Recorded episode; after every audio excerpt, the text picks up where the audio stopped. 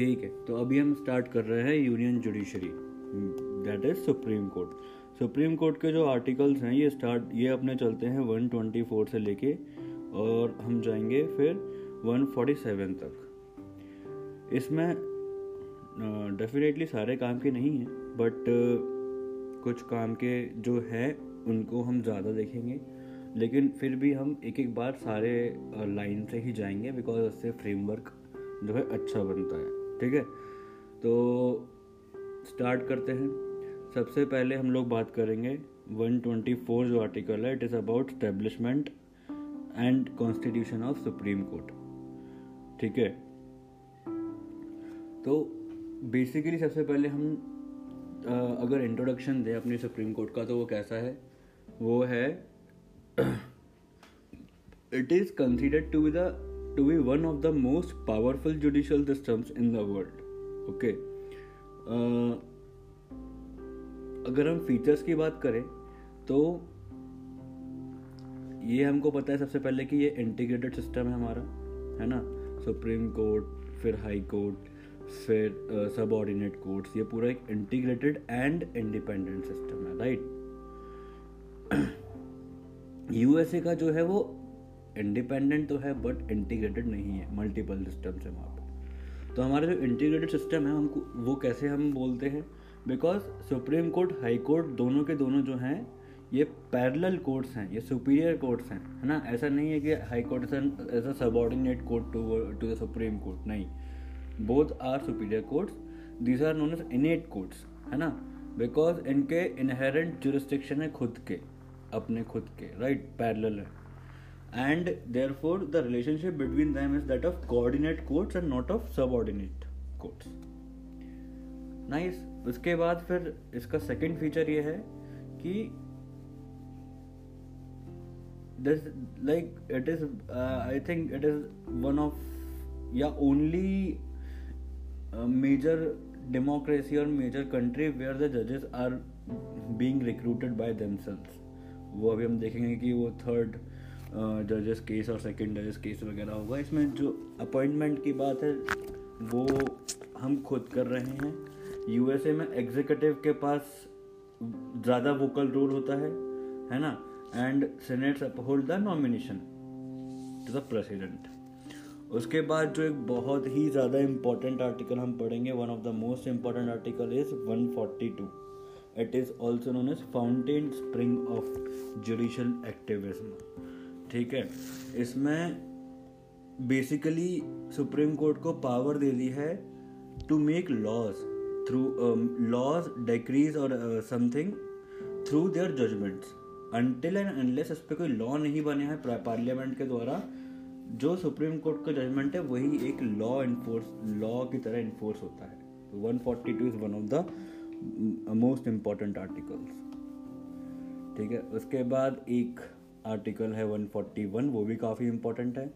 यहाँ पे मतलब सुप्रीम कोर्ट का जो भी लॉ बना या जो भी जजमेंट था it will be declared as a binding law to all the courts है ना? ये वाली बात है। फिर उसके बाद हम देखते हैं जो सबसे इम्पोर्टेंट चीज़ हमको पढ़नी है सुप्रीम कोर्ट और इवन हाई कोर्ट जो हम पढ़ेंगे वो है इनके जुरिस्टिक्शंस है ना? जुरिस्टिक्शंस के जो आर्टिकल हैं वो है 131, 132, 133, 134 है ना? एंड 134 ए भी है वो थोड़ा सा डिफरेंट है। इसके बाद 136 ये सारे आर्टिकल में हम इनको हम हमको इनका जुरिस्टिक्शन मिलता है। तो एक एक करके देखते हैं हम। तो बेसिकली हमने चार टाइप के जोरिस्ट्रिक्शन पढ़ने हैं। सबसे पहले ओरिजिनल जुरिस्टिक्शन फिर है अपेलेट फिर है एडवाइजरी एंड देन है रिव्यू ठीक है? तो अगर हम ओरिजिनल जुरिस्टिक्शन की बात करते हैं, जो इनका खुद का जुरिस्टिक्शन होगा, वो सबसे पहले उसमें है रिट जुरिस्टिक्शन सेकंड है ओरिजिनल सूट्स थर्ड है ट्रांसफ़र जुरिस्टिक्शन और फोर्थ है इलेक्शन जुरिस्टिक्शन इन चारों चीज़ों में डायरेक्टली सुप्रीम कोर्ट पे केसेस जा सकते हैं। ठीक है रेट सबको पता है आर्टिकल थर्टी टू से तो मिलता है हमको, है ना? और थर्टी टू तो हमको पता ही है कि वहाँ से मिलता है। बट एक और चीज़ है, अभी हमको हम देखेंगे बाद में कि वन एक सेकेंड हाँ वन थर्टी नाइन 139 139 article 139 में it is given that the conferment on supreme court of powers to issue certain writs इसको भी हम देखेंगे। बैरेक में हम, मैं बता देता हूँ 139 काफ़ी इंपॉर्टेंट है। Parliament may by law confer on the supreme court power to issue directions orders और writs including writs in the nature of habeas corpus mandamus prohibition quo warranto and certiorari or any of them for any purpose other than those mentioned in clause 2 of article 32 ठीक है? इससे एक बात क्या clear होती है हमें? कि लाइक like 32 वाला तो रेट है ही है इनका ओरिजिनल जुरिस्डिक्शन बट पार्लियामेंट के पास एक पावर है जिसके थ्रू वो कोई भी दूसरे मैटर पे भी इनको बोल सकती है कि आप अपना थर्टी ये रेट जुरिस्डिक्शन यूज़ कर सकते हैं बेसिकली तो 139 आर्टिकल आर्टिकल नंबर 139 जो है, वो भी यूज़ होगा। फिर हमने 32 तो बोल ही दिया। But there is one thing to understand that article 32 में जो इनका रिट जुरिस्डिक्शन है इट इज़ नॉट ओरिजिनल मतलब it is original but it is not exclusive why how we know that कि article 226 of supreme court is there जहाँ पे उनके पास भी रिट जुरिस्डिक्शन है राइट right? एंड वो भी उनका ओरिजिनल जुरिस्डिक्शन है। तो एक्सक्लूसिव नहीं है ये। ये लाइन डायरेक्ट पूछ सकते हैं वो। ऐसा क्यों हमने बोला? बिकॉज़ अभी जो नेक्स्ट हम बोल रहे हैं ओरिजिनल सूट्स जो अंडर आर्टिकल 131 है, ये है original as well as exclusive ठीक है? ये बहुत इंपॉर्टेंट है, ये अभी न्यूज़ में भी है, ये हमने अभी करंट अफेयर की मैगजीन में भी पढ़ा था। है ना? कि आर्टिकल 131 में क्या है। तो basically article 131 is about disputes between the unit of units of federation ये सेंटर और स्टेट्स में भी सकता है स्टेट स्टेट में भी हो सकता है, ठीक है? तो इसमें इम्पोर्टेंट बात क्या है कि इधर on the question of law और क्वेश्चन ऑफ़ द फैक्ट इस पे ही ये हो सकता है नॉट पॉलिटिकल क्वेश्चन ये हमने वहाँ भी पढ़ा था, ये एक सुप्रीम कोर्ट ने केस के थ्रू बताया है, सर 1977 का केस हुआ था state of Rajasthan versus union of India में, ठीक है? तो 131 जो है आर्टिकल जिसमें ओरिजिनल जो रिस्ट्रिक्शन है it it cannot be used for a political question it can only be used for the question of law or question of fact ठीक है फिर there are certain exceptions to 131 which should be noted first all the pre-constitutional treaties are excluded है ना original uh, suit से अगर कोई pre constitutional treaty है जो कि लेट से बंगाल और बांग्लादेश में हुई है तो उस पर वन थर्टी वन नहीं लग सकता है, ठीक है? उसके बाद बहुत important article two sixty two है ना? ये काय का है? हमको पता है कि इसमें ये इंटर स्टेट वाटर डिस्प्यूट पे था, है ना? और इसमें कॉन्स्टिट्यूशन ने क्लियर क्लियर पावर पार्लियामेंट को दी थी कि वो लॉ बनाएगा। इस, इसके अकॉर्डिंगली पार्लियामेंट ने लॉ बनाया भी है, जो कि है river water dispute act of 1956 और इसके अकॉर्डिंगली उन्होंने ट्राइब्यूनल बैठाने का मैकेनिज्म रखा हुआ है। ठीक है? तो सेकेंड एक्सेप्शन ये है। थर्ड एक्सेप्शन है article two eighty that is of finance commission ठीक है? फाइनेंस कमीशन का कोई भी डिवोल्यूशन uh, की जो पावर्स हैं that is out of the ambit of article one thirty one it's as clear as that तो हमारा ये दोनों हो गए हैं। क्या कहते हैं? रेट हो गया ओरिजिनल हो गया। उसके बाद ट्रांसफ़र जो रिस्ट्रिक्शन है। ये दिया है आर्टिकल 139 ए और 139 बी में। इसमें कुछ नहीं है। बेसिकली ये है कि कोई भी केस जो हाई कोर्ट में है, वो सुप्रीम कोर्ट अपने पास ट्रांसफ़र कर सकती है या फिर हाई कोर्ट से दूसरे हाई कोर्ट में जा सकता है। है ना? इसमें कोई अपील नहीं हुई है, बस वही केस उठा के हमने ट्रांसफ़र कर दिया है। तो इसमें एक चीज़ है कि ट्रांसफ़र होने के तीन कंडीशंस हो सकती हैं। सबसे पहले तो वही है, सबसे इजी कि सुओ मोटो भी कर सकते हैं लाइक उनका मन करेगा, वो कर देंगे। ठीक है? सेकेंडली अगर अटॉर्नी जनरल बोलेंगे तो करेंगे। और third any of the parties to the case can request it है ना? तो ये चीज़ है। उसके बाद इनका एक ओरिजिनल जुरिस्डिक्शन है of election of president and vice president ये काफ़ी थोड़ा सा ट्रिकी हो सकता है बिकॉज़ यहाँ पे हमको एक बात समझ में आई कि मेंबर ऑफ़ पार्लियामेंट या फिर इलेक्शन ऑफ़ जो हमारे पार्लियामेंट होते हैं, ये सुप्रीम कोर्ट नहीं जाएँगे या हाई कोर्ट जाएँगे, ठीक है?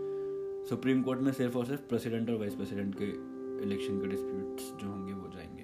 और ये इनके एक्ट के थ्रू दिया हुआ है हमको। ठीक है? तो ये बहुत क्लियर है हमारा ओरिजिनल जुरिस्डिक्शन क्लियर है।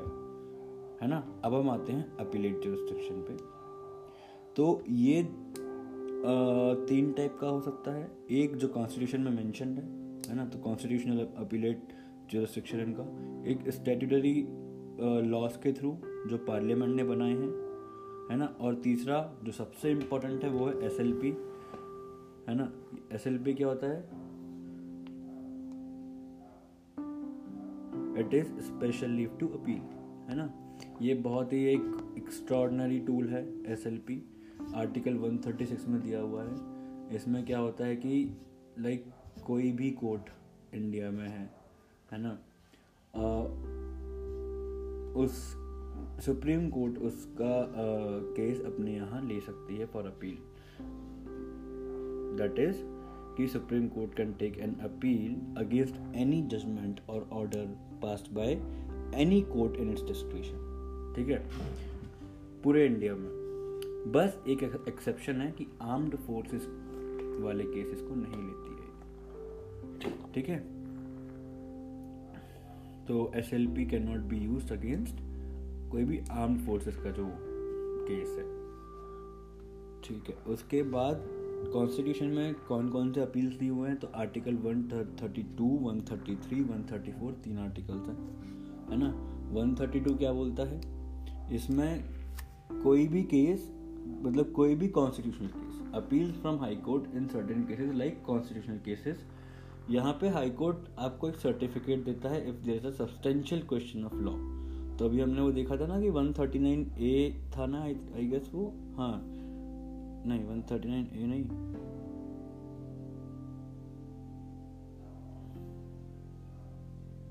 वन थर्टी फोर है certificate of appeal to supreme court तो ये ये मैकेनिज्म है कि ऐसा नहीं है कि आप हर किसी केस को उठा के अपील कर दो सुप्रीम कोर्ट में।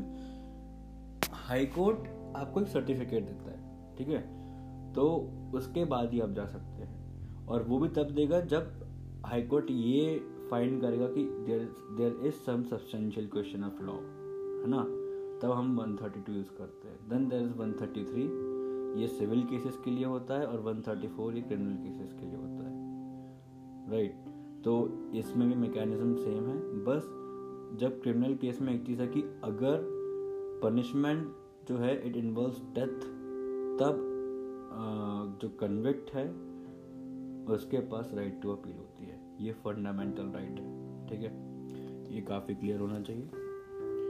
उसके बाद ये स्टेट्यूटरी जो लॉज हैं तो उसके एग्जांपल क्या है कि पार्लियामेंट ने कभी अगर लॉ बनाया उसमें बोला है कि आ, सुप्रीम कोर्ट पे जाना चाहिए तो वहाँ जाएगा। फॉर एग्जांपल है ग्रीन ट्रिब्यूनल एक्ट तो ग्रीन ट्रिब्यूनल का जो केस है उसके खिलाफ अगर अपील करनी होगी तो it will go into supreme court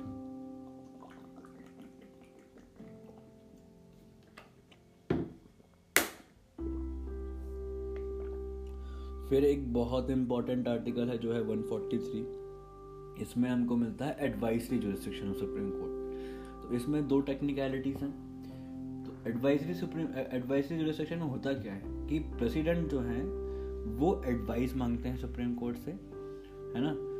किसी भी पब्लिक मतलब किसी भी आ, क्या कहते हैं इशू पे जो पब्लिक इम्पोर्टेंस का है और उसमें अगर कोई क्वेश्चन ऑफ़ लॉ और फैक्ट मतलब ढूंढना है, समझ नहीं आ रहा है तो he'll ask for the advice the thing is कि supreme court is not binding to it कि वो एडवाइस दे या नहीं दे।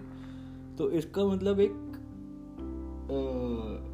काफ़ी मतलब आई वॉज़ थिंकिंग कि इसका रैशनल क्या है तो मुझे समझ में आया कि अगर ऐसा नहीं होता लाइक सुप्रीम कोर्ट अगर बाइंडिंग होती तो प्रेसिडेंट काफ़ी सारे, या प्रेसिडेंट पर से कि मतलब गवर्नमेंट काफ़ी सारे ऐसे क्वेश्चंस ऐसे इश्यूज़ पे क्वेश्चन पूछती जो लाइक पॉलिटिकल क्वेश्चन होते या थोड़े कंटेंशियस इश्यूज़ होते। फॉर एग्जांपल अयोध्या केस अगर होता, और इस पर केस वगैरह की जगह अगर गवर्नमेंट को अपना कुछ लॉ वगैरह बनाना होता, उनको समझ में आता कि यार इस पर पब्लिक काफ़ी ज़्यादा सेंटिमेंटल एंड हम लोग कुछ नहीं दे सकते तो चलो, सुप्रीम कोर्ट को ये केस दे दो, उनकी एडवाइसरी हम ले लेते हैं और हम बोल देंगे सुप्रीम कोर्ट ने बोला है। तो इसलिए सुप्रीम कोर्ट बाइंडिंग नहीं है राइट तो ये काफ़ी सही रैशनल है बट इसका एक्सेप्शन भी है। तो जहाँ हमने वहाँ देखा था ना कि प्री कॉन्स्टिट्यूशनल अग्रीमेंट्स पे like one thirty one article नहीं रहेगा। यहाँ पे वन फोर्टी थ्री में भी यही बात है कि सुप्रीम कोर्ट बाइंडिंग नहीं है उन चीज़ों के लिए जो कि प्री कॉन्स्टिट्यूशनल अग्रीमेंट्स नहीं है। दैट इज़ अगर कोई प्री कॉन्स्टिट्यूशनल अग्रीमेंट है तो वहाँ पे सुप्रीम कोर्ट को देना ही पड़ेगा बिकॉज़ और कोई लाइक अथॉरिटी है ही नहीं, है ना, जो उस उस डाउट को क्लियर करे। इसलिए ये बात है। चलो, उसके बाद फिर जो सबसे आजकल इम्पोर्टेंट चल रहा है जो रिस्ट्रिक्शन वो है रिव्यू तो रिव्यू पेटिशन और रिव्यू जुरिस्डिक्शन जो है, वो दिया गया है आर्टिकल 137 में। ठीक है? ये काफ़ी अच्छे से हम, हमें पढ़ना चाहिए बिकॉज़ अभी इस पर काफ़ी कुछ चला है। तो ये क्या है? इसमें supreme court can review its own judgement ठीक है? ये, उसके लिए सुप्रीम कोर्ट ने अपने एक रूल बुक भी बनाई है, जिसको हम सुप्रीम कोर्ट रूल्स ऑफ़ 1966 बोलते हैं। ठीक है? तो इसमें क्या है बेसिकली कि जो फाइनल कोर्ट ऑफ़ अपील या फाइनल बॉडी है जहाँ पे जजमेंट होता है, वो सुप्रीम कोर्ट है। अब उसके ऊपर क्या है? उसके ऊपर फिर प्रेसिडेंट अगर पार्डनिंग पावर है तो ठीक है बट वो सब में नहीं होती अपन ने देखा था कि वो तीन केसेस में होती है। और बेसिकली हर हर हर उसमें प्रेसिडेंट को हम बोल भी सकते कि आप केस देखिए, नहीं तो सुप्रीम कोर्ट का मतलब है क्या है। तो इसके लिए सुप्रीम कोर्ट ने एक मैकेनिज्म है बनाया मतलब कॉन्स्टिट्यूशन में दिया हुआ है कि सुप्रीम कोर्ट अपना खुद का केस रिव्यू कर सकता है राइट इसको हम रिव्यू पैटिशन बोलते हैं, ठीक है? तो इसके बारे में जान लेते हैं। रिव्यू पैटिशन जो है वो थर्टी डेज़ के अंडर फ़ाइल करनी होती है, ठीक है? तो इनिशियली क्या था कि ये सेम जज जो जिसने, क्या कहते हैं जजमेंट दिया था, वही इसको सुनते हैं वापस से। और ओपन हियरिंग नहीं होती है ठीक है? तो बेसिकली रिव्यू पैटिशन का पर्पस क्या है? ये बहुत इंपॉर्टेंटली समझ लेना बिकॉज़ अभी हम क्यूरेटिव पेटिशन पढ़ेंगे ठीक है? इन, दोनों में बस यही पर्पस ही डिफरेंट है कि रिव्यू पेटिशन का जो बेसिक पर्पस है या बेसिक ऑब्जेक्टिव है is to rectify any apparent error ठीक है? यार एक केस था मैं भूल गया जिसमें बोला गया था कि इवन सुप्रीम कोर्ट जजेस are like humans and humans can make mistakes ऐसा कुछ था। तो इसीलिए अगर कुछ एरर हुआ है तो हम लोग उसको रेक्टिफाई करना चाहते हैं। एंड इसलिए हम एक बार और देख लेते हैं। बिकॉज़ वही है कि यार फॉर एग्जांपल अगर डेथ पेनल्टी है और अगर कोई इनोसेंट को आपने डेथ पेनल्टी दे दी तो इट इज़ लाइक क्या कहते हैं अनफॉरगिवेबल ना। इसलिए हम लोग एक बार करेंगे। चलो यहाँ तक बात क्लियर हो गई। ठीक है। अब क्या हुआ? इस पर केस हुआ। Mohammad Arif versus supreme court. इसमें क्या बताया गया? इसमें क्लियर की गई कुछ बातें। एक, कि अभी जैसे हमने बोला था कि ओपन हियरिंग नहीं होगी। तो ये चेंज करके अब जो प्रेजेंट स्टेटस है, ये है कि रिव्यू पेटिशन जो है वो ओपन ओपन हियरिंग ही होती है। ओपन कोर्ट में ही होती है अनटिल अनलेस कुछ स्पेशल सर्कमस्टांसेस तो आ, अभी का हमको ये याद रखना है कि review petition in open court secondly जो बहुत इंपॉर्टेंट बात है अब ये जो सुनी जाती है तीन जजेस सुनते हैं और वो जो तीन जजेस हैं वो कॉन्स्टिट्यूशनल बेंच बनाते हैं। ठीक है? तो ये दोनों पॉइंट इंपॉर्टेंट हैं और तीसरा जो इंपॉर्टेंट पॉइंट है वो ये है कि यहाँ पे लिटिगेंट के पास राइट टू स्पीक होता है फॉर मैक्सिमम ऑफ़ 90 मिनट्स तीन चीज़। और सबसे इम्पोर्टेंट कि रिव्यू जो है, वो सुप्रीम कोर्ट की पावर है। वो कोई कंपल्शन नहीं है, कोई राइट नहीं है। ठीक है? अगर सुप्रीम कोर्ट चाहेगी तो वो रिव्यू पटिशन एक्सेप्ट कर सकती है अदरवाइज़ नहीं कर सकती है। तो प्रेजेंटली स्टेटस क्या है? चार चीज़ें। सबसे पहले ये कि ओपन हियरिंग होगी। दूसरा ये कि कॉन्स्टिट्यूशनल बेंच के थ्रू होगी। है ना? और तीन जजेस की होगी। तीसरा राइट टू स्पीक चौथा it is not a right है ना रिव्यू चलो तो ये हो गई हमारी रिव्यू पटिशन अब आती है हमारी क्यूरेटिव पटिशन तो अभी क्यूरेटिव पटिशन का पर्पस और इसका पर्पस दोनों का डिफरेंट है, अभी हमने बात करी तो इसका पर्पस क्या है? वहाँ पे हमने बोला कि सुप्रीम कोर्ट की मिस्टेक है ना? यहाँ पे जो इम्पोर्टेंट वर्ड यूज़ करते हैं हम वो है कि curative petition over review petition is to cure any gross miscarriage of justice or to prevent the misuse of procedure of the court. ठीक है, ये ऐसे कैसे याद करो। यहाँ पे सिर्फ़ मिस्टेक की बात नहीं ठीक है? यहाँ पे अगर पूरी प्रोसीजर में किसी के खिलाफ मतलब या किसी के अगेंस्ट कुछ बहुत ज़्यादा ग्रॉस मिसकैरेज हुआ है है ना? या पूरे प्रोसीजर में कुछ मिसयूज हुआ है ऑफ़ कोर्ट तो हम उसको रेक्टिफाई करते हैं इसीलिए क्योरेटिव है ना? बात आती है। तो ये हमने इसके लिए सुप्रीम कोर्ट ने पूरी गाइडलाइन दी है केस में। वो है रूपा अशोक खुर्रा वर्सेस अशोक खुर्रा 2002 तो क्या दिया है इसमें? इसमें इन्होंने बोला कि कौन सुनेगा इसको? इसको सुनेंगे थ्री सीनियर मोस्ट जजेस एंड वो जजेस जिन्होंने ओरिजिनली ये केस सुना था, ठीक है? एक चीज़। और दूसरी कि यहाँ पे ओपन हियरिंग नहीं होगी इफ़ डीम्ड नेसेसरी है ना? ज़रूरी नहीं है। तो ये दोनों चीज़ें इसमें ये पूरा याद रखेंगे और इस पर फिर अभी यही करंट अफेयर की मैगजीन्स में आया हुआ भी है बिकॉज़ अभी ये निर्भया की इस पर काफ़ी तरह से वो कवर अप करेंगे, ठीक है? अच्छा क्यूरेटिव पेटी क्यूरेटिव पटिशन और रिव्यू पटिशन जो वर्ड है, अगर टर्म है, हमसे कोई पूछे कॉन्स्टिट्यूशन में दिया हुआ है तो हम बोलेंगे नहीं दिया हुआ है, ठीक है? रिव्यू वर्ड दिया है रिव्यू पिटिशन नहीं दिया है, और क्यूरेटिव पिटिशन तो दिया ही नहीं है है ना? तो ये हमारा जुरिस्टिक्शन ऑफ़ सुप्रीम कोर्ट पूरा हो गया। अभी हम इसके बाद देख सकते हैं। नेक्स्ट जो होगा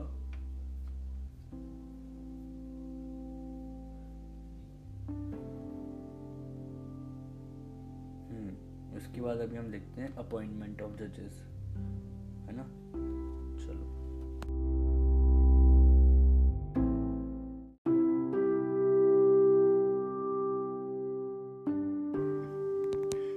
तो अपॉइंटमेंट ऑफ़ जजेस जो है वो हम आर्टिकल 124 में ही सब कुछ मिलता है उनका, है ना? तो सबसे पहले अगर हम आर्टिकल देखें तो उसमें सिंपल जो लिखा हुआ है वो ये है कि there shall be supreme court just minute क्या लिखा है? हाँ there shall be a supreme court of India consisting of chief justice of India and not more than seven जजेस ठीक है? Until parliament by law prescribes a larger number तो इसके लिए उन्होंने लार्जर नंबर बाद में प्रोवाइड भी किया। इसके लिए उन्होंने एक लॉ भी बनाया, है ना? उस लॉ का नाम है सुप्रीम कोर्ट नंबर ऑफ़ जजेस अमेंडमेंट एक्ट ऑफ़ 2008 इसके थ्रू अभी हमारे पास chief justice of India plus thirty जजेस हैं। ठीक है? अच्छा इसमें एक बात और। अभी जो लॉ कमीशन की रिपोर्ट है, इसमें ये इसको एटलीस्ट फोर्टी करने को बोल रहे थे। एनीवे anyway, तो पहली चीज़ ये है। सेकेंडली उन्होंने ये लिखा हुआ है कि ये जो अपॉइंटमेंट है ये किसके थ्रू होगा? Appointment is by president and एक जो इम्पोर्टेंट बात है by warrant under his seal and hand ये याद रखना। सिर्फ़ तीन चार ऑफिसर्स ही हैं। फॉर एग्जांपल गवर्नर है सुप्रीम कोर्ट जज है हाई कोर्ट जज है आई थिंक CAG है आई थिंक इलेक्शन कमिश्नर है एक बार लिस्ट देख लेना, जो warrant under is seal and and hand and seal होते हैं, क्योंकि ये क्वेश्चन लिखे मैंने के, ठीक है? उसके बाद वहाँ पे 124 में ही इनका एलिजिबिलिटी क्राइटेरिया दिया हुआ है। तो ये क्या है कि अगर जजेस हैं तो वो उनको वन और मोर हाई कोर्ट में वन टू फाइव ईयर्स का एक्सपीरियंस होना चाहिए। अगर एडवोकेट्स हैं तो उनके पास एटलीस्ट टेन ईयर की प्रैक्टिस का एक्सपीरियंस होना चाहिए, है ना? Constitution does not specify if advocate should be supreme court जज और not but it even does not deny ठीक है? तो इधर इससे हमको समझ में आता है कि advocates can be supreme court जज है ना? फिर जो सबसे ये तो ठीक ही है, दोनों में है बट जो सबसे इम्पोर्टेंट बात ये है कि सुप्रीम कोर्ट जज हमारे जो कॉन्स्टिट्यूशन के हिसाब से एक एकेडमिशियन भी हो सकता है, जिसको हम डिस्टिंग्विश्ड डिस्टिंग्विश्ड ज्यूरिस्ट बोलते हैं। अगर प्रेसिडेंट किसी और को बनाना चाहे तो। That is a non practicing lawyer ये सिर्फ़ सुप्रीम कोर्ट में होगा या हाई कोर्ट में नहीं होगा, है ना? डिस्टिंग्विश्ड डिस्टिंग्विश्ड ज्यूरिस्ट है, ये सिर्फ़ सुप्रीम कोर्ट में हो सकता है एज अ सुप्रीम कोर्ट जज नॉट अ हाई कोर्ट जज। ठीक है, फिर उसके बाद? हाँ सबसे पहले हम सी का अपॉइंटमेंट देखें अगर तो अकॉर्डिंग टू द कॉन्स्टिट्यूशन ये लिखा हुआ है कि C J I is appointed by president in consultation with how many people तो ये कहीं भी उसमें कॉन्स्टिट्यूशन में मेंशन नहीं है। सिंपल लिखा हुआ है कि he is appointed by president in consultation with as many supreme court और high court judges as he may feel fit. ठीक है ये इंपॉर्टेंट बात है याद रखना। अच्छा एक चीज़ और जो सी जी आई के अलावा जितने भी जजेस होते हैं ना उनको हम बोलते हैं प्यूजिन जज अगर ये टर्म आता है तो इसको याद रखना। चलो अब हम अपॉइंटमेंट प्रोसेस देखते हैं। ये थोड़े टेक्निकल है ये याद करने के हिसाब से तो लाइक like, तीन आर्टिकल्स हैं। आई एम सॉरी दो आर्टिकल्स हैं फॉर हाई कोर्ट जजेस के लिए। 217 और 222 ठीक है? 220 217 में क्या है? Appointment of chief justice of high court है ना? और अपॉइंटमेंट ऑफ़ द जजेस अदर देन चीफ जस्टिस तो 217 में अपॉइंटमेंट है और 222 में ट्रांसफरिंग है। ठीक है? तो अभी हमारे पास तीन आर्टिकल हो जाएँगे। एक 124 हो गया है एक 217 हो गया है और एक 222 हो गया है। ये आर्टिकल नंबर मतलब ऑफ़ कोर्स इम्पोर्टेंट नहीं है बट हमारे आ, हमें अभी बाद में समझ में आएगा, आएगा कि लाइक क्यों हम इसको इस तरह से पढ़ रहे हैं। तो 124 में हमको अपॉइंटमेंट मिल गया है सुप्रीम कोर्ट जजेस का है ना? अब हम हाई कोर्ट जजेस पर दिख रहे हैं अपॉइंटमेंट तो 217 में क्या दिया है कि अगर chief justice of high court का हमको अपॉइंटमेंट करना है तो वहाँ पे टू प्रॉन्ग कंसल्टेशन रहता है प्रेसिडेंट का। ये हमको पता है कि अपॉइंटमेंट प्रेसिडेंट कर रहा है बट उसको दो लोगों से अपॉइंट सॉरी कंसल्ट करना पड़ेगा। एक सी और एक गवर्नर ऑफ़ दैट स्टेट ठीक है? ये हो गया हमारा CJ chief justice chief justice के लिए राइट अच्छा। अगर अदर जजेस की बात करेंगे तो यहाँ पे तीन लोग आ जाएँगे, एक सीजीआई एक गवर्नर और एक chief justice of the state यहाँ तक क्लियर हो गया। उसके बाद अगर हम लोग टू ट्वेंटी टू आर्टिकल की बात करें, जिसमें है ट्रांसफ़र ऑफ़ हाई कोर्ट जज तो ट्रांसफ़र जब करना है तो इसमें हमको सिर्फ़ एक इंसान से प्रेसिडेंट को कंसल्ट करना पड़ेगा, और वो है सीजीआई ना तो वहाँ के चीफ जस्टिस से करना पड़ेगा और ना ही वहाँ के गवर्नर से करना पड़ेगा। ये टेक्निकल है, ये याद रखना है। ठीक है?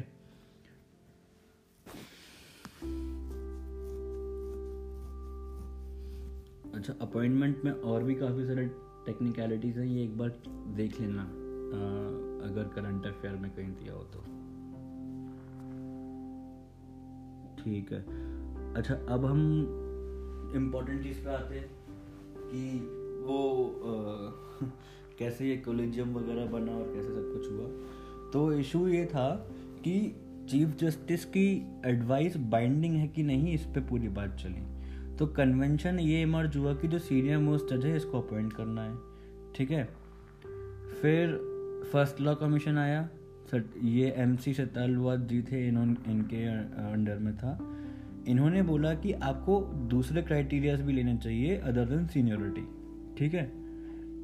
फिर कुछ केसेस हुए, कुछ क्या? तीन केसेस हुए, जिसको हम फ़र्स्ट जजेस केस सेकंड और थर्ड बोलते हैं।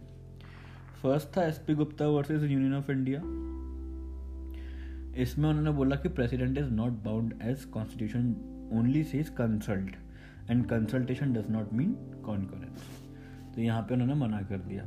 और ये भी बोला कि moreover there are very less checks in the जजेस so this mechanism is fine but then second जजेस केस हुआ जिसको हम बोलते हैं uh, जो था S C advocates supreme court advocates on record association versus union of India ये 1993 में हुआ। इन्होंने प्रीवियस जजमेंट को ओवररूल किया। यहाँ पे बोला प्रेसिडेंट इज़ बाउंड है ना? And opinion should not be personal of chief justice but of judiciary इसका मतलब क्या हुआ कि चीफ जस्टिस के साथ साथ दो सीनियर मोस्ट जजेस को क्या मिलके एडवाइस देनी पड़ेगी और इस मैकेनिज्म को या इस बॉडी को उन्होंने कोलिजियम बोला। है ना? कोलिजियम में कौन थे? चीफ जस्टिस और दो सीनियर मोस्ट जजेस। ये एडवाइस करेंगे प्रेसिडेंट को और वो एडवाइस जो है वो बाइंडिंग है। तो यहाँ से फॉर द फ़र्स्ट टाइम हमें कोलिजियम मिला, ठीक है? अच्छा यहाँ पे एक इंपॉर्टेंट बात ये कि president can send back the recommendation for one time जैसे कि वो बिल के लिए करता है ना, वैसे यहाँ पे भी कर सकता है। ठीक है। फिर थर्ड जजेस केस हुआ, जिसको हम रीअपॉइंटमेंट ऑफ़ जजेस केस बोलते हैं 1998 में। तो इसमें इन्होंने दो चीज़ें बोली कि आर्टिकल 124 और आर्टिकल 222 जो हमने पढ़ा था 124 तो हमको पता है कि अपॉइंटमेंट ऑफ़ सुप्रीम कोर्ट जजेस है, और 222 हमको पता है कि ट्रांसफ़र ऑफ़ हाई कोर्ट जजेस है। है ना? इसमें उन्होंने बोला कि chief justice will consult four senior most जजेस ठीक है?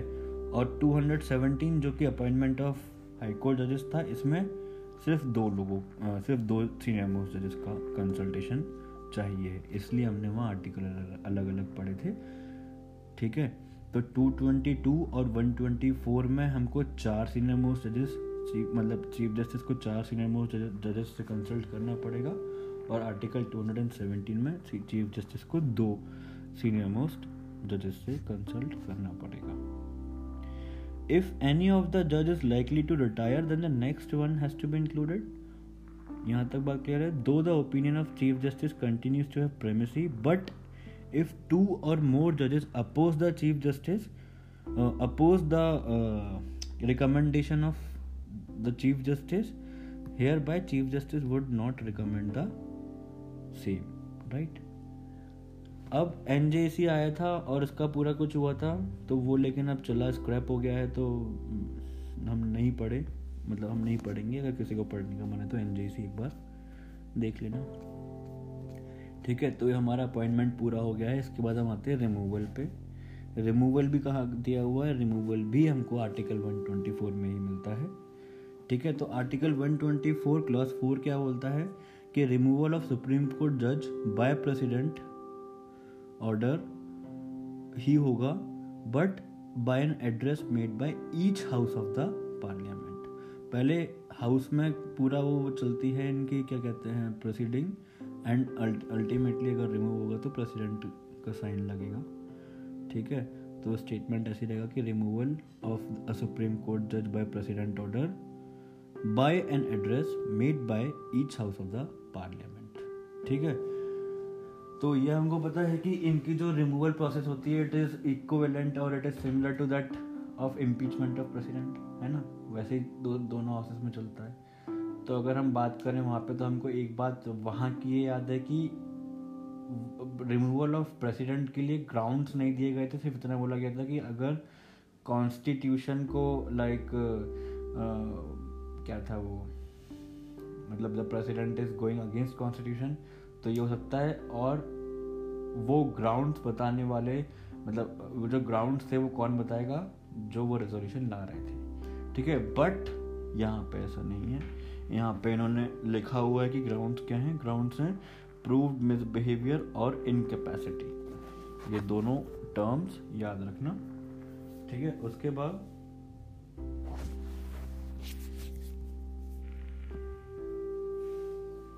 हाँ तो अब हम प्रोसीजर देखते हैं, ठीक है? तो सबसे पहले मोशन आता है इन पार्लियामेंट अगर लोकसभा में आएगा तो मिनिमम सौ मेंबर ऑफ़ पार्लियामेंट लेके आएँगे, और अगर राज्यसभा में आएगा तो फिफ्टी मेंबर्स लेके आएँगे, ठीक है? अब एक बार रेजोल्यूशन आ गया है तो स्पीकर पे आएगा वो रेजोल्यूशन यहाँ पे स्पीकर पे पावर है कि वो या तो एक्सेप्ट कर सकता है रिजेक्ट भी कर सकता है। अगर एक्सेप्ट किया तो बात आगे जाएगी रिजेक्ट कर दे तो वही की वही बात चली जाएगी। अगर एक्सेप्ट किया तो फिर उसके बाद थ्री मेंबर्ड कमेटी पे ये लाइक ये पूरा केस जाएगा, जिसको हम इंक्वायरी एजेंसी बोलते हैं। और इसमें कौन कौन लोग होते हैं? तो एक सुप्रीम कोर्ट जज बैठते हैं। फिर एक लाइक अगर हाई कोर्ट जज की बात है तो उस स्टेट के चीफ जस्टिस बैठेंगे और अगर सुप्रीम कोर्ट जज की बात है तो चीफ जस्टिस ऑफ़ इंडिया बैठेंगे और तीसरे ज्यूरिस्ट बैठते हैं। ठीक है, तीन लोग बैठ गए। द अक्यूज जज is given opportunity to defend himself by way of filing a return statement इस कमेटी के सामने ये रिटर्न स्टेटमेंट देंगे, है ना, अपने आप को डिफेंड करने के लिए। अगर ये पैनल ने clean chit sorry clean chit दी थी तो हाउस आगे प्रोसीड नहीं कर सकता। लेकिन अगर नहीं दी तो first house will pass the motion with special majority ठीक है? वहाँ पे भी स्पेशल मेजोरिटी थी, लेकिन वहाँ पे special majority of third type लगती है प्रेसिडेंट के रिमूवल में। इनके में special majority of second type लगती है, जो है two third of present and voting I think effective majority लगती है two third of present and voting plus fifty percent से ज़्यादा देखना पड़ेगा एक बार अभी बैरेट पे देखेंगे ये देखिए तेरे को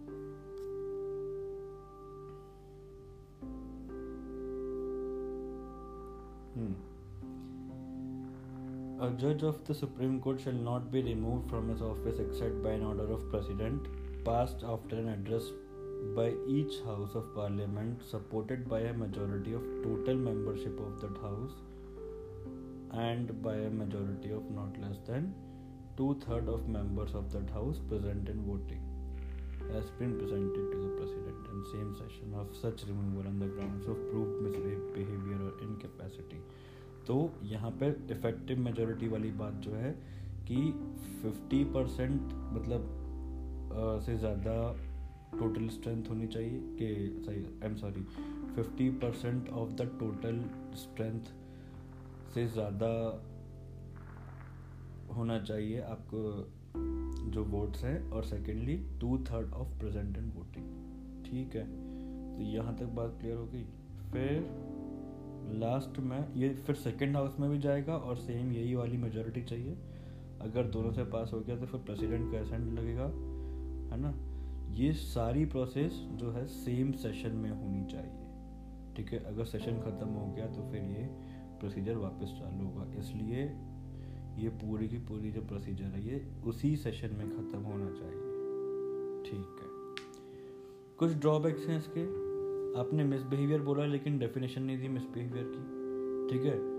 चलो, दूसरा क्या कि पार्लियामेंट रिमूव कर सकता है, लेकिन कोई भी ग्रिवेंस और redressal mechanism for common man नहीं है। ठीक है? तीसरा अक्यूज जज is not prohibited to exercise his powers of of the office वो तभी भी ऑफ़िस जाएगा और हो सकता है कि वो अपने ऑफ़िस के डिस्पोजल से कुछ लाइक गलत प्रैक्टिस कर सकता है और फ़ायदा उठा सकता है मिस यूज़ कर सकता है। ठीक है? और अगर जज रिज़ाइन कर देता है तो वो प्रोसीडिंग से स्केप हो जाता है। ये सारी बातें फिर इसके खिलाफ मतलब इसके अगेंस्ट भी एक बिल आया था judicial standard and accountability bill of 2010 but ये बिल नैप्स हो गया था, इसलिए इस पर भी हम बात नहीं करेंगे। है ना? मीन्स के टाइम पे ज़्यादा देखा जाता है ये। चलो तो हमारा रिमूवल एंड अपॉइंटमेंट ऑफ़ जजेस पूरा हो गया। है ना? तो सुप्रीम कोर्ट में और क्या चीज़ें हैं?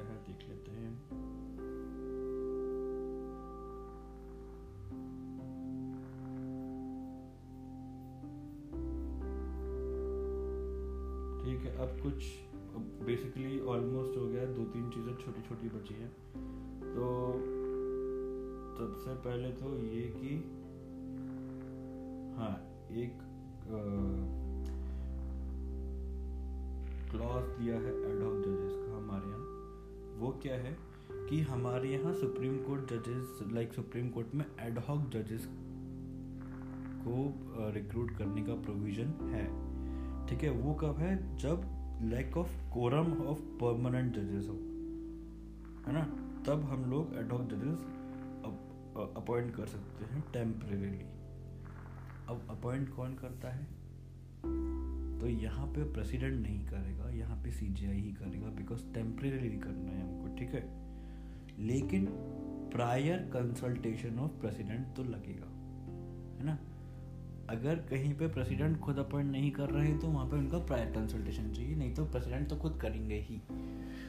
तो अब बिकॉज़ एडॉक जज की बात है, कोई परमानेंट रिक्रूटमेंट हम नहीं कर रहे हैं तो यहाँ पे प्रेसिडेंट को साइन वाइन नहीं चाहिए, लेकिन मतलब सी कर देंगे, लेकिन यहाँ पे आपको प्रेसिडेंट से पूछना पड़ेगा पहले। ठीक है? ये एडॉक जज की बात है।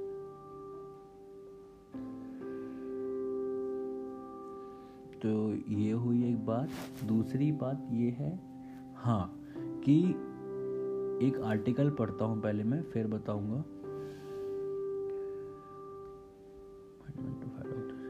अच्छा ये एडॉक वाला आर्टिकल भी पढ़ लेते हैं आर्टिकल वन ट्वेंटी सेवन है।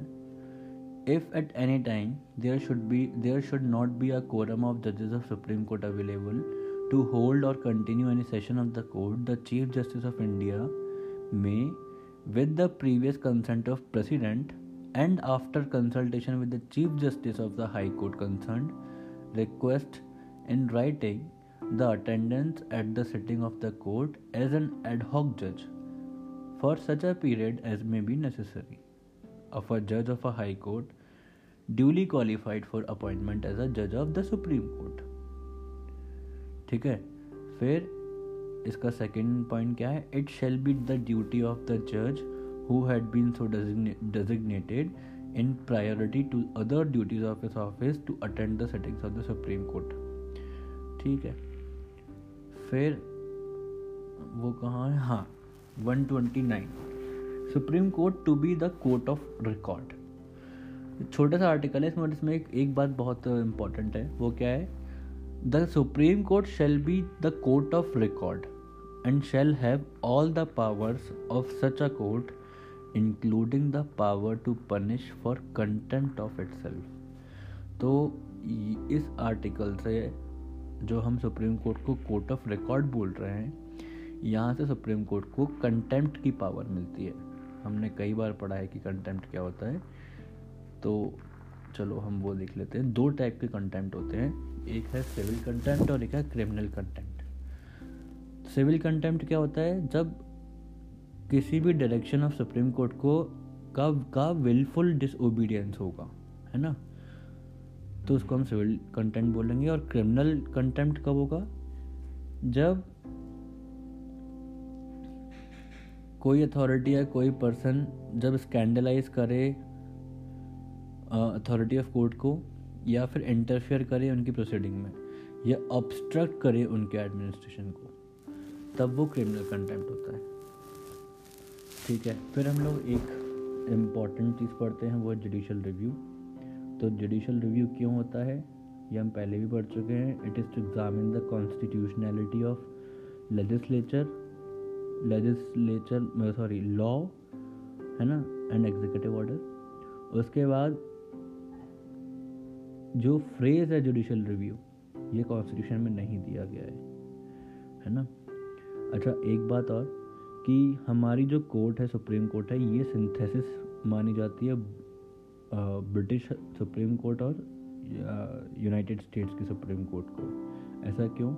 बिकॉज़ यूनाइटेड स्टेट्स का जुडिशल रिव्यू है, जो है it is wider than Indian judicial review as it follows due process of law everywhere है ना? इसलिए इसको थर्ड चैम्बर ऑफ़ लेजिस्लेचर भी बोलते हैं वहाँ पे। जबकि जो इंडियन सिस्टम है ये सिंथेसिस है of US principle of judicial supremacy and British principle of parliamentary supremacy so sorry parliamentary sovereignty है ना? As we recognise D P L that is due process of law but to a limited extent ठीक है? तो while removing हाँ एक और last बात, कि जब यूपीएससी के चेयरमैन और मेंबर को रिमूव कर, करते हैं प्रेसिडेंट उस टाइम पे वो एडवाइस लेते हैं सुप्रीम कोर्ट से और जो वो एडवाइस होती है वो बाइंडिंग होती है, ये वाली बात याद रखना आप। चलो, ये हो गया हमारा ऑलमोस्ट ख़त्म। एक चीज़ और बची है इंडियन सुप्रीम कोर्ट और यूएस सुप्रीम कोर्ट को अगर हम कंपेयर करें तो एक तो हमने देखा ही था कि हमारी इंटीग्रेटेड है और उनकी नहीं है है ना? उनकी फ्रेगमेंटेड है। दूसरा, हमारा जो ओरिजिनल जो हमारे सुप्रीम कोर्ट का जो ओरिजिनल जुरिस्टिक्शन है ओरिजिनल और एक्सक्लूसिव वो सिर्फ़ और सिर्फ़ फेडरल केसेस के लिए है। लेकिन वहाँ पे along with federal cases naval forces maritime activities इन सब के लिए काफ़ी सारी चीज़ों के लिए है बेसिकली ठीक है? हमार हमारे हमने देखा कि लाइक आर्मी वाले और मिलिट्री केसेस पे सुप्रीम कोर्ट नहीं आता है। उनका अपना लक्ष्य होता है। दूसरी बात, हमारी अपील, अपीलेट जो सेक्शन जो इसका है सुप्रीम कोर्ट का, वो हमने देखा था कि कॉन्स्टिट्यूशनल केसेस के लिए भी है सिविल के लिए भी भी है क्रिमिनल केसेस के लिए भी है। ठीक है? यूएसए में सिर्फ़ और सिर्फ़ कॉन्स्टिट्यूशनल केसेस के लिए। फिर हमारा जो आर्टिकल 136 था that is S L P that is special leave procedure वो इंडिया में है, वो वहाँ पे नहीं है। ठीक है? फोर्थ एडवाइजरी जुरिस्डिक्शन हमारे यहाँ है, वहाँ पे नहीं है। फिफ्थ, हमारे यहाँ मेजरली ये पी ई एल फॉलो करते हैं that is procedure establish by law वहाँ पे डी पी एल फॉलो करते हैं, ठीक है? सिक्स हम हमारे यहाँ जो सुप्रीम कोर्ट का जुरिस्डिक्शन है, वो पार्लियामेंट इनलार्ज कर सकता है बड़ा कर सकता है, वहाँ पे जुरिस्डिक्शन जो है, वो फिक्स है कॉन्स्टिट्यूशन के थ्रू तो ये सारे डिफरेंसेस थे, ठीक है? ये हमारा हो गया है बेसिक्स ख़त्म। अब हम एक काम करते हैं, इसके साथ ही साथ यहाँ पे जुडिशरी में जो अभी करंट अफेयर में आया है विजन में, वो देख लेते हैं। ठीक है तो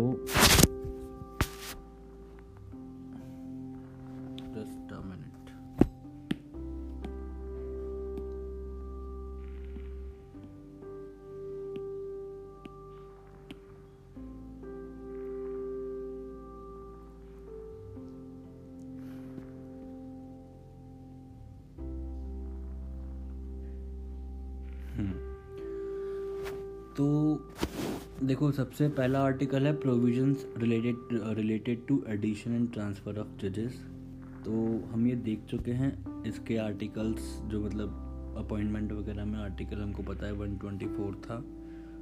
तो देखते हैं न्यूज़ में क्या है। न्यूज़ में है कि पार्लियामेंट ने रिसेंटली इंक्रीज़ किया है number from thirty one to thirty four ठीक है? हमने ये भी देखा था वहाँ पे कि एक रिपोर्ट के हिसाब से इसको फोर्टी करना है तो एटलीस्ट इन्होंने इंक्रीज़ किया है थर्टी वन से थर्टी फोर में, है ना? तो अगर हमसे कॉन्स्टिट्यूशनल प्रोविज़न पूछेंगे तो हमको पता है कि आर्टिकल वन ट्वेंटी फोर में दिया हुआ है, हमने पढ़ लिया है। और किसको पावर देता है वो इंक्रीज़ करने का तो हमको पता है पार्लियामेंट को देता है है ना? और इसलिए पार्लियामेंट ने लॉ बनाया है सुप्रीम कोर्ट नंबर ऑफ़ जजेस एक्ट ऑफ़ 1956 और इसको लास्ट अमेंड किया था 2009 में।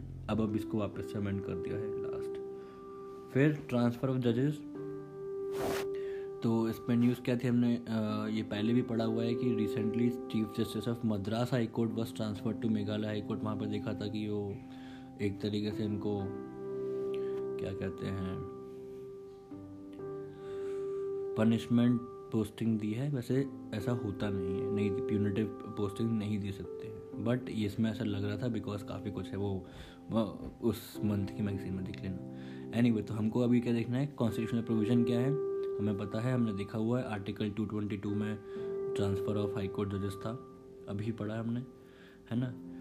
तो जुडिशियल इंटरप्रिटेशन में हमने देखा था कि थ्री जजेस केस के थ्रू हमको पता चला था supreme court derives it's power to select appoint and transfer जजेस from its verdicts in three जजेस case from the supreme court decision on the subject of जजेस transfer following points points emerge क्या क्या है? सबसे पहले कि प्यूनिटिव पोस्टिंग नहीं हो सकती है, ठीक है? बस ये याद रखो, बाकी सब उसी के अकॉर्डिंगली है कि बेटर एडमिनिस्ट्रेशन ऑफ़ जस्टिस के लिए किया जाएगा, वगैरह वगैरह वगैरह. फिर फ़र्स्ट सेकंड और थर्ड जजेस केसे हमने पढ़ लिया है.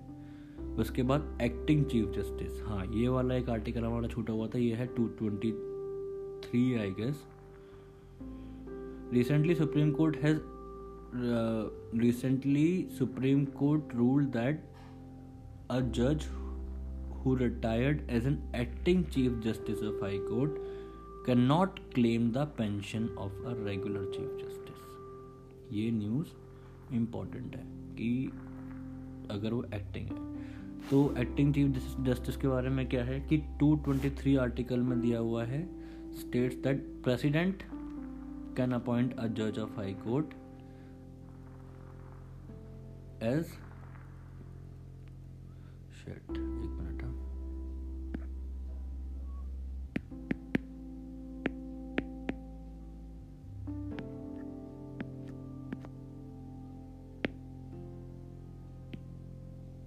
हम्म, तो कहाँ गए? रिसेंटली सुप्रीम कोर्ट हाँ article 223 states that president can appoint a judge of high court as an acting chief justice of high court when the office of chief justice of high court is vacant temporarily absent और अगर वो unable to perform the duties हैं है ना similarly under article 126 देखो दोनों में हो सकता है सुप्रीम कोर्ट जज भी हो सकते हैं और हाई कोर्ट जज भी हो सकते हैं तो 126 आर्टिकल में क्या है प्रेसिडेंट कैन अपॉइंट अ जज of supreme court as an acting chief justice of India when यही सारी चीज़ें। तो ये याद रखना कि acting chief justice ad hoc chief justice sorry ad hoc जजेस ये दोनों हमने पढ़ लिए हैं। हाँ अब एक और इंपॉर्टेंट चीज़ है कि regional bench of supreme court के बारे में बात है। ये इस पर कई बार, क्योंकि डिस्कशन हो चुका है, अभी वापस से क्यों नहीं में है बिकॉज़ वाइस प्रेसिडेंट ने सजेस्ट किया था कि सुप्रीम कोर्ट को अदर देन दिल्ली भी अपनी बेंचेस बैठानी चाहिए। कई बार इस पर डिस्कशन हुआ ये वैसे मीन्स में ज़्यादा इंपॉर्टेंट हो जाएगा बट अभी देख लो कि एक आर्टिकल है वन थर्टी उसमें लिखा हुआ है it states that the supreme court may sit at place other than Delhi on the order of chief justice of India और कहीं पे भी चीफ जस्टिस ऑफ़ इंडिया अगर ऑर्डर दे रहे हैं तो उनको क्या लेना पड़ेगा? प्रायर रिकमेंडेशन ऑफ़ प्रेसिडेंट ये दोनों चीज़ें हैं। और एक बहुत इंपॉर्टेंट चीज़ है कि इसके लिए कोई कॉन्स्टिट्यूशनल अमेंडमेंट नहीं चाहिए। ठीक है? To set up such a bench ये दोनों तीनों चीज़ें याद रखना है बहुत इंपॉर्टेंटली आर्टिकल 130 में दिया हुआ है। Law commission had recommended the division of supreme court into तो लॉ कमीशन ने बताया कि सुप्रीम कोर्ट को दो उसमें डिवाइड कर लेना चाहिए। एक है कॉन्स्टिट्यूशनल कोर्ट और एक है नेशनल कोर्ट ऑफ़ अपील है ना? जिसमें सिर्फ़ अपील हो वो एक अलग कोर्ट बना दो और एक कॉन्स्टिट्यूशनल केसेस वाली एक अलग कोर्ट बना दो।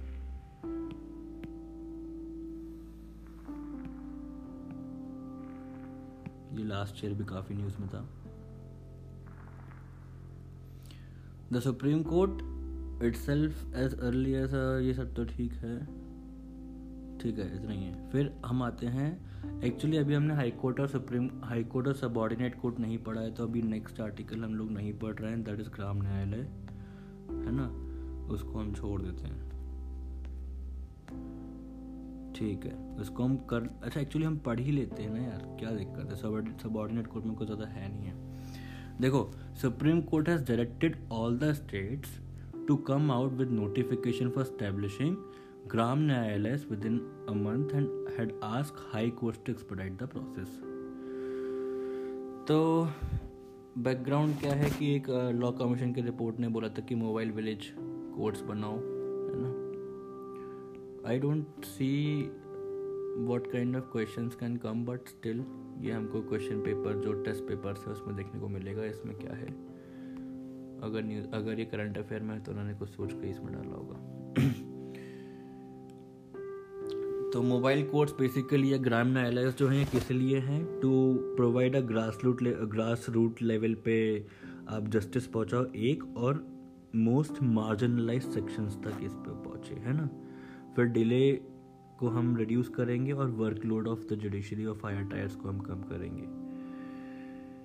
ठीक है तो हम इसका स्ट्रक्चर देखते हैं बेसिकली वो ज़्यादा काम का है हमारे लिए।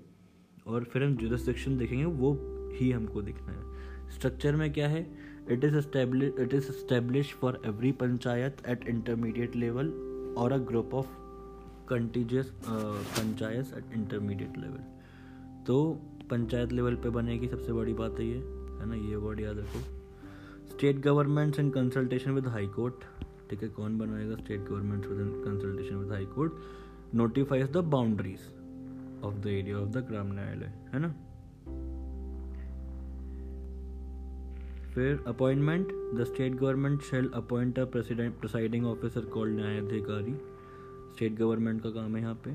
For every who will be a person eligible to be the appointed as judicial magistrate of first class ये हो गया। अब सबसे इंपॉर्टेंट है जुरिस्टिक्शन पावर एंड अथॉरिटी तो Gram Nyayalaya shall exercise both civil as well as criminal jurisdiction the judgement passed by a gram nyayalay in cases shall be deemed to be a decree gram nyayalay can try criminal cases civil suits claims or disputes which are specified in the act for example, offences not punishable with death imprisonment for life or imprisonment for term exceeding two years.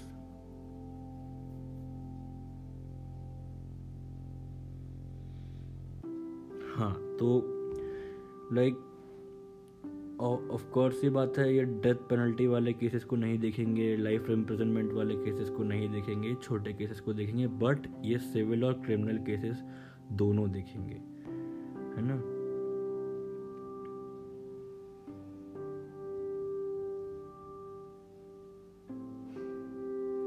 फिर offences related to central act such as payment of wages वगैरह ये भी नहीं देखेंगे central acts नहीं देखेंगे ये लोग। The nature of jurisdiction specified in the act can be amended by both the central and state government काफ़ी इम्पोर्टेंट बात है ये, है ना? दोनों का इसमें रोल है। और जो सबसे इम्पोर्टेंट बात है, वो ये है जो हमने उसमें भी पढ़ा था ह्यूमन राइट्स कमीशन में, कि ये लोग इंडियन एविडेंस एक्ट वगैरह से के थ्रू इनके केसेस नहीं चलेंगे। इनको principles of natural justice follow करना अच्छा इनकी अपील कहाँ होगी? तो अगर क्रिमिनल केस है तो सेशंस कोर्ट में होगी और अगर सिविल केस है तो डिस्ट्रिक्ट कोर्ट में होगी। अच्छा अगर बहुत सारी चीज़ें आपको समझ में नहीं आ रही इसमें तो फिर हमने भी सबॉर्डिनेट कोर्ट नहीं पढ़ा है, याद रखो। चलो, फिर अभी हम आते हैं नालसा पे नेशनल लीगल सर्विस अथॉरिटी इसके लिए एक वर्ड याद रखो बस यार कि हमने आर्टिकल ट्वेंटी वन में एक चीज़ पढ़ी है कि like right to right to life with dignity में ना फ्री लीगल एड देनी भी एक फंडामेंटल राइट है। और I think thirty nine A या thirty nine B I don't remember एक डी पी एस पी में भी फ्री लीगल एड देना ज़रूरी है। ये है क्या? फ्री लीगल एड मतलब कि आप उस मार्जिनलाइज सेक्शन तक लीगल एड पहुंचाइए। वो भी फ्री में, जो खुद से एक्सेस नहीं कर सकती है, और अगर उसको लीगल एड का एक्सेस नहीं मिलेगा तो जस्टिस नहीं मिलेगा, है ना? और ये हमारे कॉन्स्टिट्यूशन के, ये कॉन्स्टिट्यूशनल वैल्यूज़ के अगेंस्ट में है। तो इसके लिए एक बॉडी बनाई NALSA national legal service authority ये बेसिकली क्या करती है? यही सब करती है। ये लीगल लीगल एड प्रोवाइड कराने के लिए है। ये मतलब इसका पूरा स्ट्रक्चर है। ये नेशनल लेवल की बॉडी है, NALSA. National legal service authority इसके नीचे होती है SALSA that is state legal service authority उसके नीचे होती है डिस्ट्रिक्ट लेवल पर डालसा। है ना? ऐसे चलता है। तो ना, इसके बारे में अगर हम थोड़ा देखें तो NALSA has been constituted under the legal service authority act of 1987 to provide free legal services to the weaker sections of the society and to organise Lok Adalat for amicable settlement of disputes अगर कोई पूछे कि लोक अदालत कौन करता है है ना district court high court supreme court नहीं, नालसा बनाती है। ठीक है, इन, इसके पैटर्न इन चीफ कौन है? चीफ जस्टिस ऑफ़ इंडिया है। लेकिन इसके लाइक वो, क्या कहते हैं चेयरमैन कौन है? तो वो कोई सुप्रीम कोर्ट जज होंगे, जो कि सर्विंग भी हो सकते हैं रिटायर्ड भी हो सकते हैं, और इनको नॉमिनेट कौन करता है? प्रेसिडेंट खुद करते हैं। तो ये काफ़ी इम्पोर्टेंट बॉडी हो जाती है हिसाब से, है ना? फिर इनके अंडर में वही सालसा एंड डालसा होते हैं। फिर एलिजिबल कौन होता है तो वही सब लाइक जितने भी तुम अपन को वलनरेबल सेक्शंस पता है। Women and child members of S Ts and S Ts victims of mass disasters disabled person फिर एक इंपॉर्टेंट है इंडस्ट्रियल वेमेन इंडस्ट्रियल वर्कमैन है ना? Person in custody victims of trafficking in human beings और पैगार ये सब चीज़ें रहेंगी है ना? थर्टी नाइन ए ठीक है? दो आर्टिकल्स हमको फ्री लीगल एड के देते हैं। एक ट्वेंटी वन जो हम बात कर चुके हैं और थर्टी नाइन ए ठीक है। फिर ट्राइब्यूनल्स पे एक है तो हम ट्राइब्यूनल जब पढ़ेंगे तब पढ़ेंगे इसके बारे में।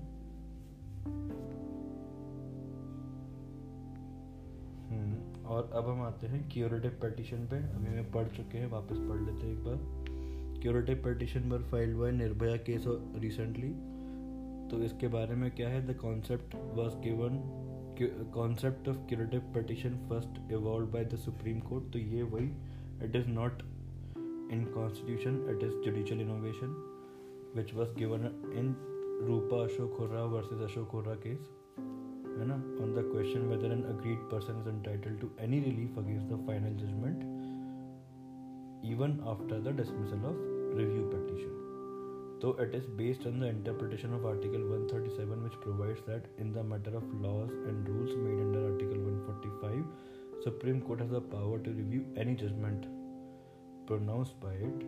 Its objectives are to avoid miscarriage of justice and to provide uh, to prevent abuse of process. सब हम कुछ पढ़ चुके हैं ये प्रोसीजर क्या है A curative petition may be filed after review plea against the final conviction is dismissed. It can be entertained if the petitioner establishes that there has been a violation of principle of natural justice and that he was not heard by the court before passing an order तो यहाँ पे वही abuse of power वाली बात है वहाँ पे सिर्फ़ रेक्टिफिकेशन ऑफ़ द मिस्टेक था यहाँ पे principle of natural justice violate हुआ है A curative petition must be first circulated to a bench of three senior most judges and the judges who pass the concerned uh, judgment. ठीक है curative petition is usually decided by the judge, judges in the chamber मतलब कि बंद कमरे में unless a specific request for an open hearing is allowed अगर ये without merit लगाई गई है तो फिर पटिशनर पर पेनल्टी भी हो सकती है। चलो लास्ट है इसका आर्टिकल विटनेस प्रोटेक्शन स्कीम तो रिसेंटली सुप्रीम कोर्ट आज the states to adopt witness protection scheme ये वही हमने अभी आर्टिकल पढ़ा था 141 142 है ना? जिसमें क्या कहते हैं? जुडिशल एक्टिविज्म इन आर्टिकल के थ्रू मिलता है, उसी के थ्रू उन्होंने ये इस, उसी पावर को यूज़ करके उन्होंने स्टेट से बोला है कि आप ये स्कीम को अडॉप्ट करें, है ना? Supreme court under article one four one one four two of the constitution of India provided legal sanctity to the scheme although N I act provides for the witness protection the scheme is extended to the witness in all other cases बस यही है under the secretary of DALSA D L S A can pass witness protection order for the witness protection और fund वगैरह बनाया जाएगा। तो with this we have completed हमारा current affair भी और स्टैटिक भी ऑफ़ जुडिशरी है ना? हैव अ गुड डे हम नेक्स्ट टॉपिक अभी स्टार्ट करेंगे। May be parliament